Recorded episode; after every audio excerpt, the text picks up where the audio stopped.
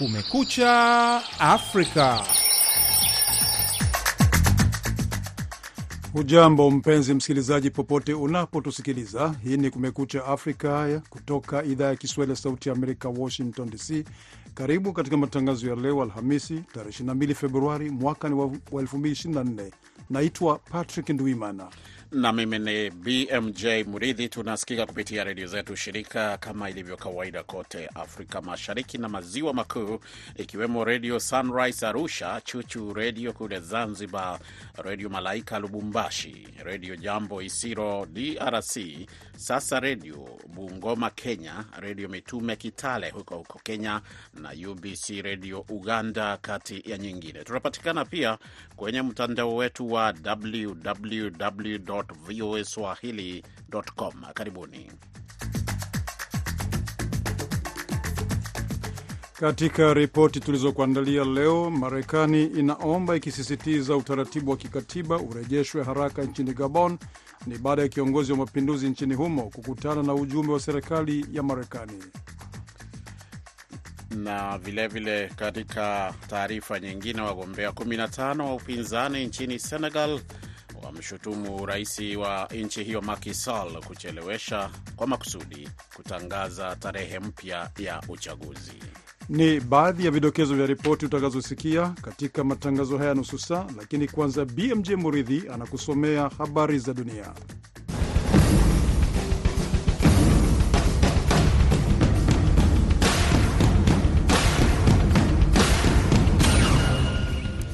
Yaliyotufikia kutoka chumba chetu cha habari ni kwamba wimbi jipya la machafuko kaskazini mwa Msumbiji, eneo linaloshuhudia uasi wa wanajihadi wa Kiislamu, limewalazimu maelfu kukimbia makazi yao, kulingana na takwimu pamoja na vyanzo mbalimbali vya Umoja wa Mataifa katika jimbo la Delgado.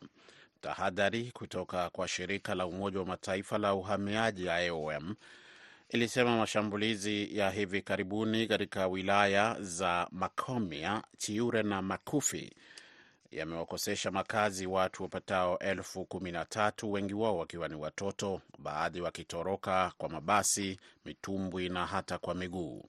Rais wa nchi hiyo Philip Nyusi alithibitisha kumekuwa na wimbi jipya la watu wanaotoroka, lakini akapuzilia mbali dhana hiyo na kusisitiza kwamba vikosi vya usalama vilikuwa vimedhibiti hali hiyo.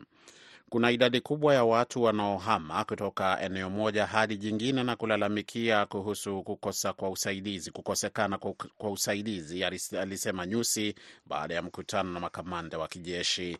Wimbi la hivi karibuni la watu kutoka mji wa Okua, alisema, lilitokana na mashambulizi ya kulipiza kisasi baada ya vikosi vya Msumbiji na Rwanda kuzuia jaribio la kuwateka nyara watoto.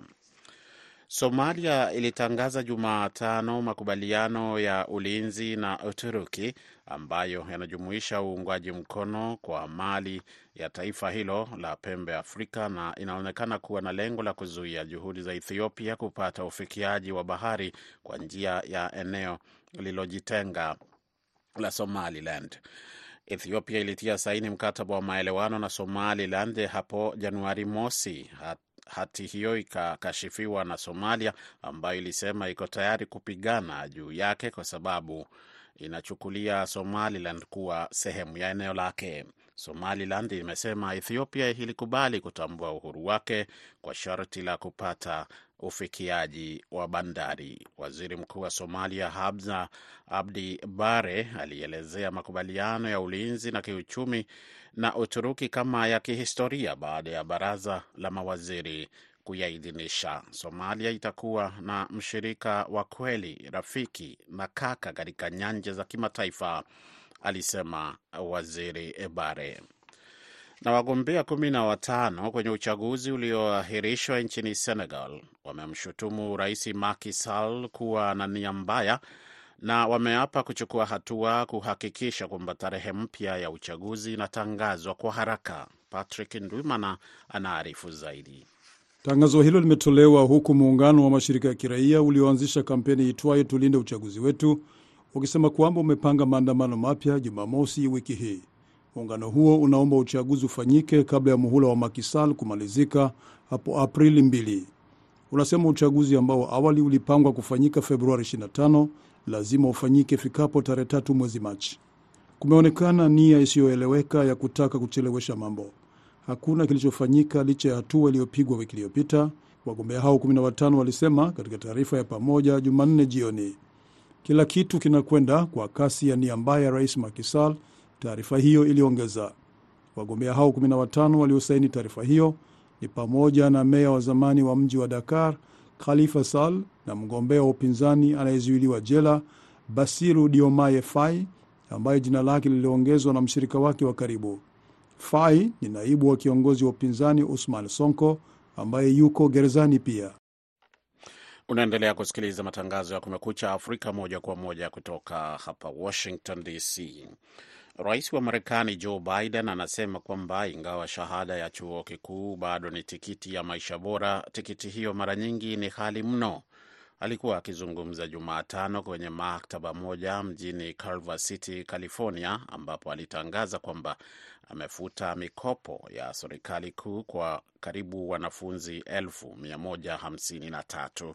Biden alisema alilipatia kipaumbele suala la kurekebisha mfumo wa kitaifa wa mikopo kwa wanafunzi na anaangazia juhudi zake za kufuta madeni anapoendelea na kampeni yake ya kutafuta uungwaji mkono akitaka kuchaguliwa tena katika uchaguzi wa mwezi Novemba. Utawala wake ulianza kutuma jumbe za barua pepe Jumatano kwa baadhi ya wakopaji ambao watafaidika na kile ikulu hapa Washington imekiita mpango wa Save, yani okoa na kampuni ya kutengeneza ndege hapa Marekani, Boeing, imesema Jumatano kwamba imemwachisha kazi mkuu wa programu yake yenye matatizo ya ndege za 737 au 737 Max, ikiwa na hatua ni hatua ya kwanza kubwa kumwondoa mfanyakazi wa ngazi ya juu tangu kisa cha kung'oka kwa mlango wa ndege mpya ya Alaska Airlines Max 9 Ed Clark ambaye alikuwa na alikuwa mtengenezaji wa ndege wa karibu miaka 18 aliondoka wakati Boeing inashughulikia matatizo yake ya hivi karibuni na imeapa kuongeza juhudi za kuboresha usalama wa ndege zake. Wadhibiti wamezuia uzalishaji kwenye kampuni hiyo ya ndege na watunga sheria na wateja pia wamekuwa wakichunguza hatua za uzalishaji wa na vilevile vile usalama wa ndege hizo. Boeing imejitahidi kueleza na kuimarisha taratibu za usalama baada ya kisa hicho kilichopelekea marubani kutua kwa dharura.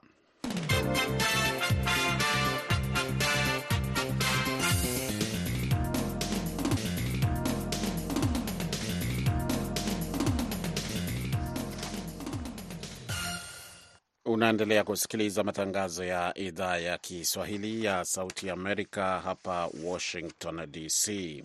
Habari ambayo tumeipa uzito wa juu ni kutoka huko Gaza. Ukanda wa Gaza ulikumbwa na mapigano makali Jumatano, huku mashirika ya misaada yakionya juu ya hatari ya njaa na mazungumzo mapya yakifanyika mjini Cairo ili kufikia makubaliano ya kusitisha mapigano kati ya Israeli na kundi la Hamasi na kuachiliwa huru kwa mateka. White House imemtuma mjumbe wake anayehusika na Mashariki ya Kati Brett McGurk kwa ajili ya mazungumzo mapya yanayohusisha wapatanishi wa Hamasi siku moja tu baada ya azimio la Baraza la Usalama la Umoja wa Mataifa linalopendekeza sitisho la mapigano la mara moja kupingwa na Marekani. Patrick Ndwimana anayo ripoti kamili.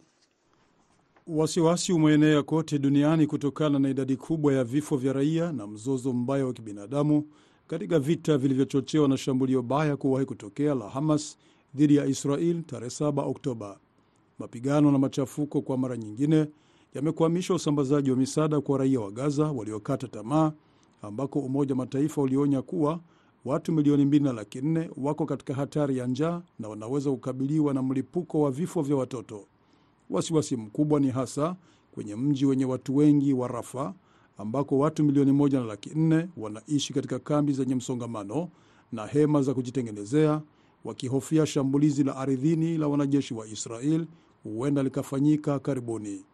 Katika juhudi za kuwasaidia Wapalestina wanaokabiliwa na njaa huko Gaza, shirika la misaada lisilokuwa la serikali World Central Kitchen linagawa chakula kwa watu waliohama makazi yao wa huko Rafa.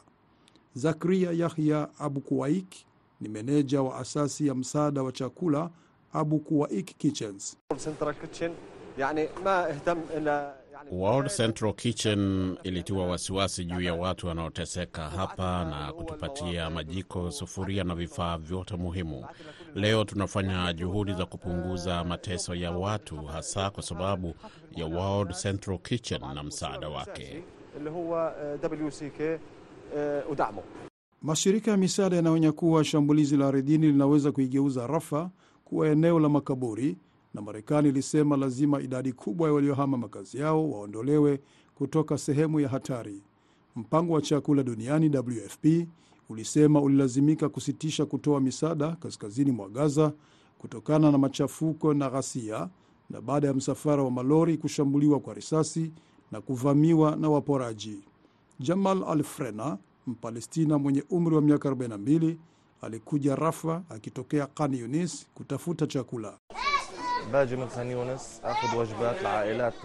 Nimekuja kutokea Khan Yunis kukusanya chakula kwa ajili ya familia katika mtaa wa Mawasi huko Khan Yunis, kwa sababu hawapati chakula cha kutosha. Hakuna fursa za kufanya kazi huko, hali ni ngumu. Tuko karibu na magari ya vita, tukishambuliwa kwa mabomu. Tuna majeruhi wengi katika eneo hilo kila siku, na hakuna njia ya kukimbilia hadi Rafa. Wasiwasi umeongezeka pia karibu na hospitali ya Nasser katika mji huo wa kusini wa Khan Yunis unaoshambuliwa vikali kwa mabomu, ambako shirika la afya duniani WHO limeutaja kuwa uharibifu uliokithiri. Shirika hilo lilifanikiwa kuwaondoa wagonjwa 32 kutoka hospitali hiyo iliyozingirwa wiki hii, ambayo ilishambuliwa na wanajeshi wa Israel wiki iliyopita. Mark mjumbe wa White House wa masuala ya Mashariki ya Kati na Afrika Kaskazini, alikuwa Misri kama sehemu ya juhudi za kuwezesha kupatikana makubaliano ya kuachia huru mateka kabla ya kuelekea Israel leo Alhamisi.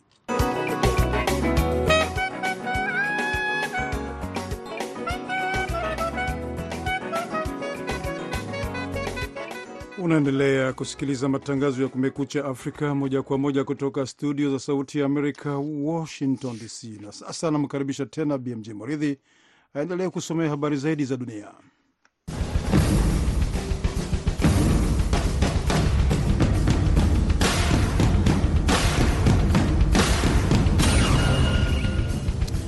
Wakuu wa mashirika 19 ya Umoja wa Mataifa pamoja na mengine wameonyesha kukatishwa tamaa kwao katika taarifa ya pamoja Jumatano, wakiitaka Israeli kutimiza wajibu wake wa kisheria na wa kupeana chakula na vifaa vya matibabu na kuwezesha shughuli za misaada huko Gaza na kwa viongozi wa ulimwengu kuzuia hali mbaya zaidi ya janga kutokea. Katika taarifa iliyotolewa leo katika, katika makao makuu ya umoja huo huko New York, mkuu wa Umoja wa Mataifa wa maswala ya kibinadamu Martin Griffiths, mwenyekiti wa kamati ya kudumu ya mashirika ya kimataifa, pamoja na wakuu wa mpango wa chakula duniani, shirika la afya duniani, mfuko wa watoto, Umoja wa Mataifa, shirika la Care International, Mercy Corps na wengine waliandika kwamba raia wa Palestina wamekimbia makazi yao na wana kiwewe, wana njaa na hawana msaada wa kutosha. Takriban nchi kumi na sita ikiwa ni pamoja na mfadhili mkuu Marekani zimesitisha ufadhili wao kwa shirika la kuwahudumia wakimbizi wa Palestina, UNRWA. Wafanyakazi wa shirika hilo walifukuzwa kazi na Umoja wa Mataifa unafanya uchunguzi wa ndani pamoja na kuagiza uchunguzi huru unaoongozwa na waziri wa zamani wa mambo ya nje wa Ufaransa, Catherine Colonna na mbunge wa Marekani Mike Gallagher ambaye ni mwenyekiti wa kamati teule ya baraza la wawakilishi kuhusu China aliwasili Taiwan siku ya Alhamisi akiwa na ujumbe wa wabunge wengine kutoka hapa Washington na anakutana na viongozi wakuu wa Taiwan. Gallagher ambaye anaandamana na wabunge wengine wanne katika ziara ya siku tatu amekuwa rafiki mkubwa wa Taiwan inayodaiwa na China kuwa ni eneo lake na mkosoaji mkubwa wa China. Mwezi Disemba mwaka jana, kamati yake ilitoa orodha ndefu ya mapendekezo ya pande mbili ya kurejesha tena uhusiano wa kiuchumi wa Marekani na China ikiwa malengo ya mijadala ya bunge ya mwaka 2024 ambayo ilisema yangezuia Marekani kuwa mtegemezi wa kiuchumi wa mpinzani wake mkuu China. Salam.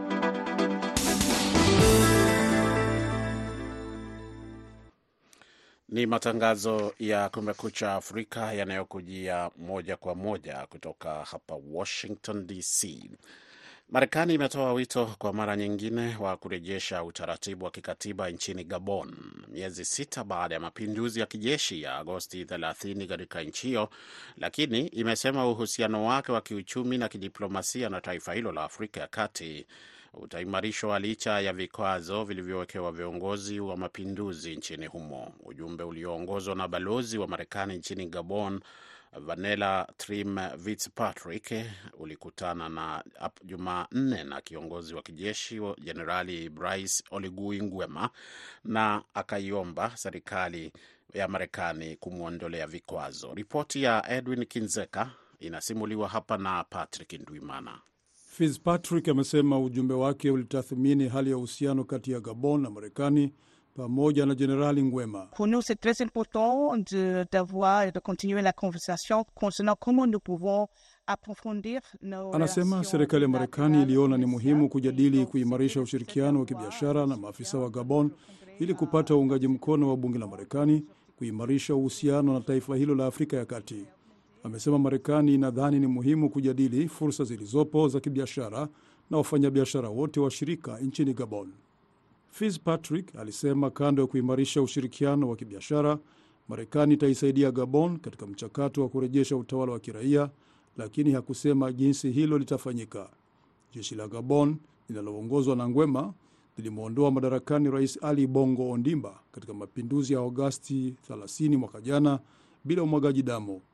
Jeshi lilisema Bongo aliiba uchaguzi wa Agosti 26 kubaki madarakani na alifilisisha uchumi wa taifa hilo la Afrika ya Kati.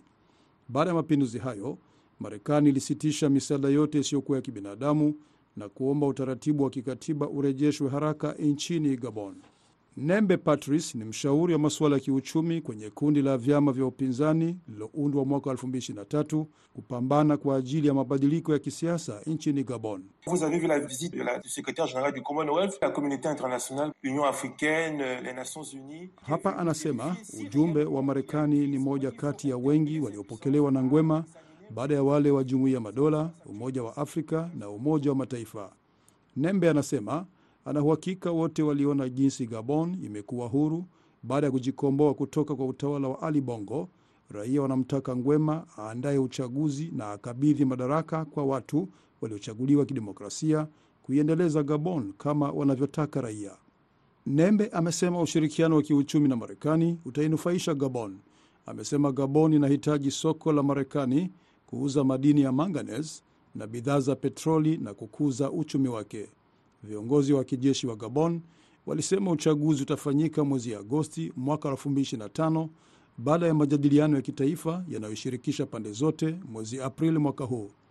Nembe amesema lazima Ngwema aheshimu tarehe iliyopangwa kwa ajili ya uchaguzi, akiongeza kuwa matumaini yake kwa Marekani ni kumshauri Ngwema kutokuwa mgombea. Marekani ilianzisha uhusiano wa kidiplomasia na Gabon mwaka 1960 baada ya nchi hiyo kujipatia uhuru kutoka kwa Ufaransa. Wizara ya mambo ya nje ya Marekani inasema Gabon na Marekani wana dhamira ya pamoja ya kuongeza fursa na kuimarisha uchumi wa Gabon, kupanua biashara kati ya nchi zao mbili, kuhakikisha usalama katika ghuba ya Guinea na kupambana na ulanguzi haramu wa wanyamapori.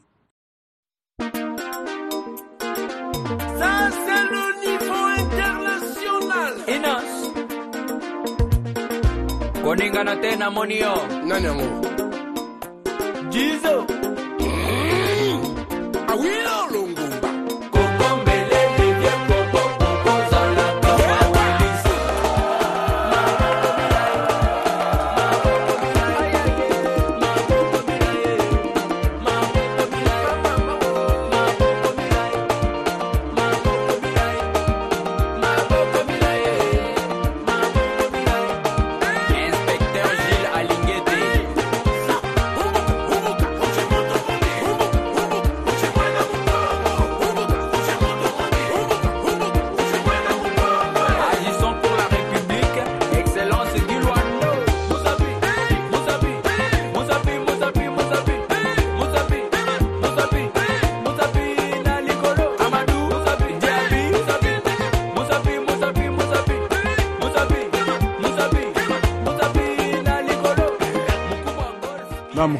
wa kazi Awilo Longomba akishirikiana na Inos B, kijana machachare huko DRC. Wote ni kutoka DRC na wimbo wao Maboko Mirai. Safi kabisa, manake miondoko hiyo inanikumbusha siku za miaka ya tisini, Patrick, wakati kulitokea eh, moja ya matangazo ya biashara huko Kenya, na walikuwa wanacheza biti hii na ilikuwa very popular, yani ilikuwa na umaarufu mkubwa. Huyo ndio Awilo Longomba.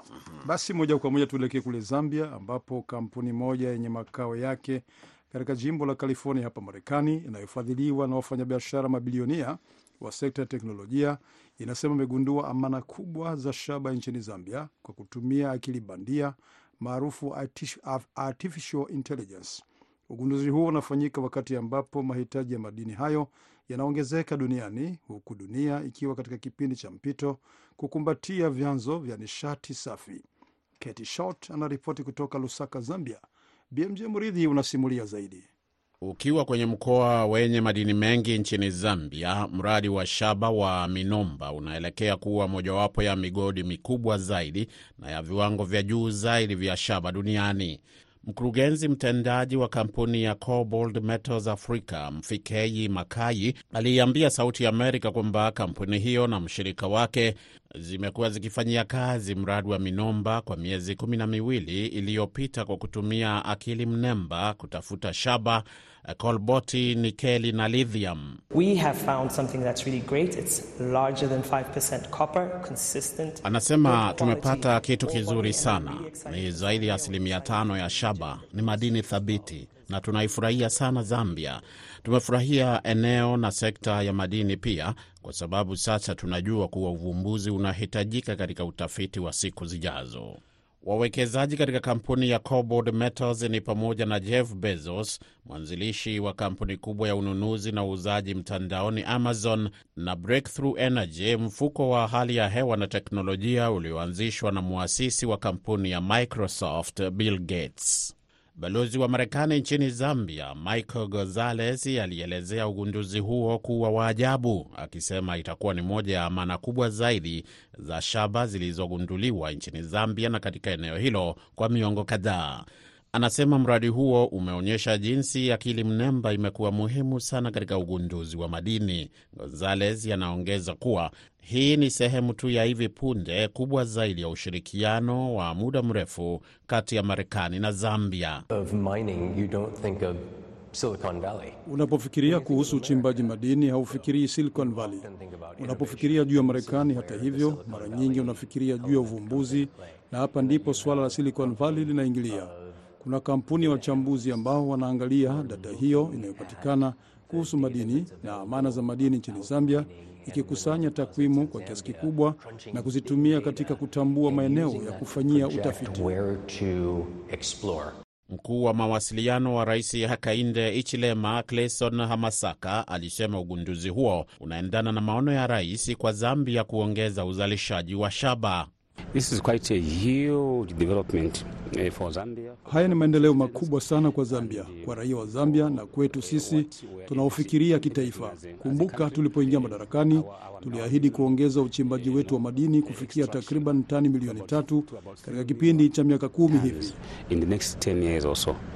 Wataalamu wanasema ugunduzi huo nadra wa amana ya shaba ya hali ya juu utasaidia dunia katika juhudi za kupata nyenzo zinazohitajika kwa mpito unaoendelea hadi kwa vyanzo safi vya nishati. Shaba inahitajika sana kwa sababu ya matumizi yake katika nishati mbadala na magari ya umeme. Wakati huo huo, mkurugenzi mtendaji wa kampuni ya Cobalt anatabiri kwamba wakati utakapoanza uzalishaji takriban miaka saba ijayo, mradi huo utazalisha ajira zipatazo elfu kumi na tano kwa njia ya moja kwa moja na nafasi za ziada elfu tano kwa njia isiyo ya moja kwa moja. BMJ Muridhi, Sauti ya Amerika.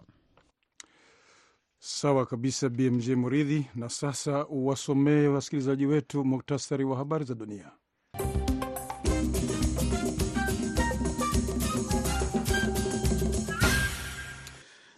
Kwa muktasari ni kwamba wimbi jipya la machafuko kaskazini mwa Msumbiji, eneo linaloshuhudia uasi wa wanajihadi, limewalazimu maelfu kukimbia makazi yao, kulingana na takwimu na vyanzo vya Umoja wa Mataifa katika jimbo la Cabo Delgado. Somalia ilitangaza Jumatano makubaliano ya ulinzi na Uturuki ambayo yanajumuisha uungaji mkono kwa mali ya taifa hilo la pembe ya Afrika na una, inaonekana kuwa na lengo la kuzuia juhudi za Ethiopia kupata ufikiaji wa bahari eh, kwa njia ya eneo lililojitenga la Somaliland. Wagombea kumi na watano katika uchaguzi ulioahirishwa nchini Senegal wamemshutumu rais wa nchi hiyo Macky Sall kuwa na nia mbaya na wameapa kuchukua hatua kuhakikisha tarehe mpya ya uchaguzi inatangazwa kwa haraka. Matangazo ya alfajiri kutoka Sauti ya Amerika yanakamilisha muda wake kwa leo. Kwa niaba ya wote walioshiriki kufanikisha matangazo haya, mwelekezi wetu Dadi Balawe, naitwa Patrick Nduimana. Hewani imeshirikiana BMJ Mridhi. Kwa pamoja tuna wageni tukiwatakia asubuhi njema, tukiwaachieni na tahariri inayoelezea maoni na msimamo wa serikali ya Marekani ikisomwa na Kenneth Bwire.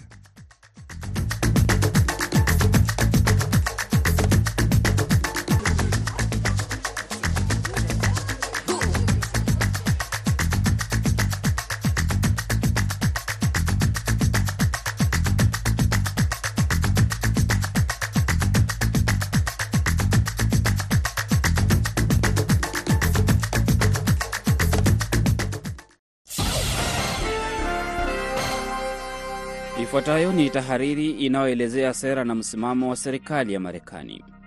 Marekani inatarajia kuwa mwenyeji wa mkutano wa wanachama wa NATO utakaofanyika mjini Washington wakati wa kipindi cha joto kuadhimisha miaka 75 ya kuasisiwa kwa NATO, amesema mshauri wa usalama wa taifa Jake Sullivan. Akizungumza katika kikao na waandishi wa habari katika makao makuu ya NATO, ameongezea kwamba mkutano ujao utatumiwa kudhihirisha ukweli kwamba muungano wa NATO ni mkubwa, una nguvu na umeshikamana kuliko ilivyokuwa. Suala la msingi kwenye mkutano huo wa Washington utakaofanyika Julai litakuwa msaada wa NATO kwa Ukraine, amesema Sullivan. Putin amekuwa akisubiri tugawanyike, lakini hii leo anaona tumeshikamana kabisa na nguvu kubwa tangu alipoanzisha uvamizi wake nchini Ukraine miaka karibu miwili iliyopita. Putin pia amekuwa akisubiri msaada upungue. Hii leo kuna kujitolea kwa hali ya juu kutoka kwa wanachama tofauti wa NATO kwa ajili ya msaada kwa watu wa Ukraine wanaotetea nchi yao. Kuhusu kugawana majukumu, Marekani inatarajia kuona wanachama wakitosheleza asilimia mbili ya majukumu yao ya kifedha kwa NATO. Swala jingine litakalojadiliwa mjini Washington litakuwa namna ya kuweka mikakati ya kuimarisha utengenezaji wa silaha muhimu, amesema Sullivan. Na sio tu kuhusu idadi ya jumla, inahusu aina ya uwezo tunaohitaji kuweka uwekezaji, kwa sababu vita hivi vya zaidi ya miaka miwili iliyopita vimetufunza kuhusu namna teknolojia na vita vinavyobadilika, na muungano wa NATO unastahili kuhakikisha kwamba upo mbele katika mabadiliko hayo. Muungano wa NATO umeanza kuimarisha ushirikiano wake na washirika wa Indo-Pacific, amesema Sullivan. Hii haina maana kwamba muungano wa NATO unaingia Asia. Inahusu ushirikiano wa kikazi na washirika wenye fikira sawa katika Indo-Pacific kuhusu changamoto ambazo zinahusu jiografia, mtandao, usalama wa uchumi, nguvu za nyuklia na ushirikiano unaochipukia kati ya Russia, China, Iran na Korea Kaskazini, miongoni mwa mambo mengine. Washauri wa usalama wa taifa kutoka nchi wanachama wa NATO pia wamejadiliana kuhusu hali ya Mashariki ya Kati, ikiwemo vitisho vya Iran kwa usalama wa eneo hilo na namna ya kuhakikisha kwamba eneo hilo ni salama, lina maendeleo na limeungana. NATO inatarajia kuikaribisha Sweden kama mwanachama wa 32, amesema Sullivan. Mkutano wa mjini Washington utaendelea kujenga muungano thabiti wa ulinzi na usiotabirika. Na hiyo imekuwa tahariri inayoelezea sera na msimamo wa serikali ya Marekani.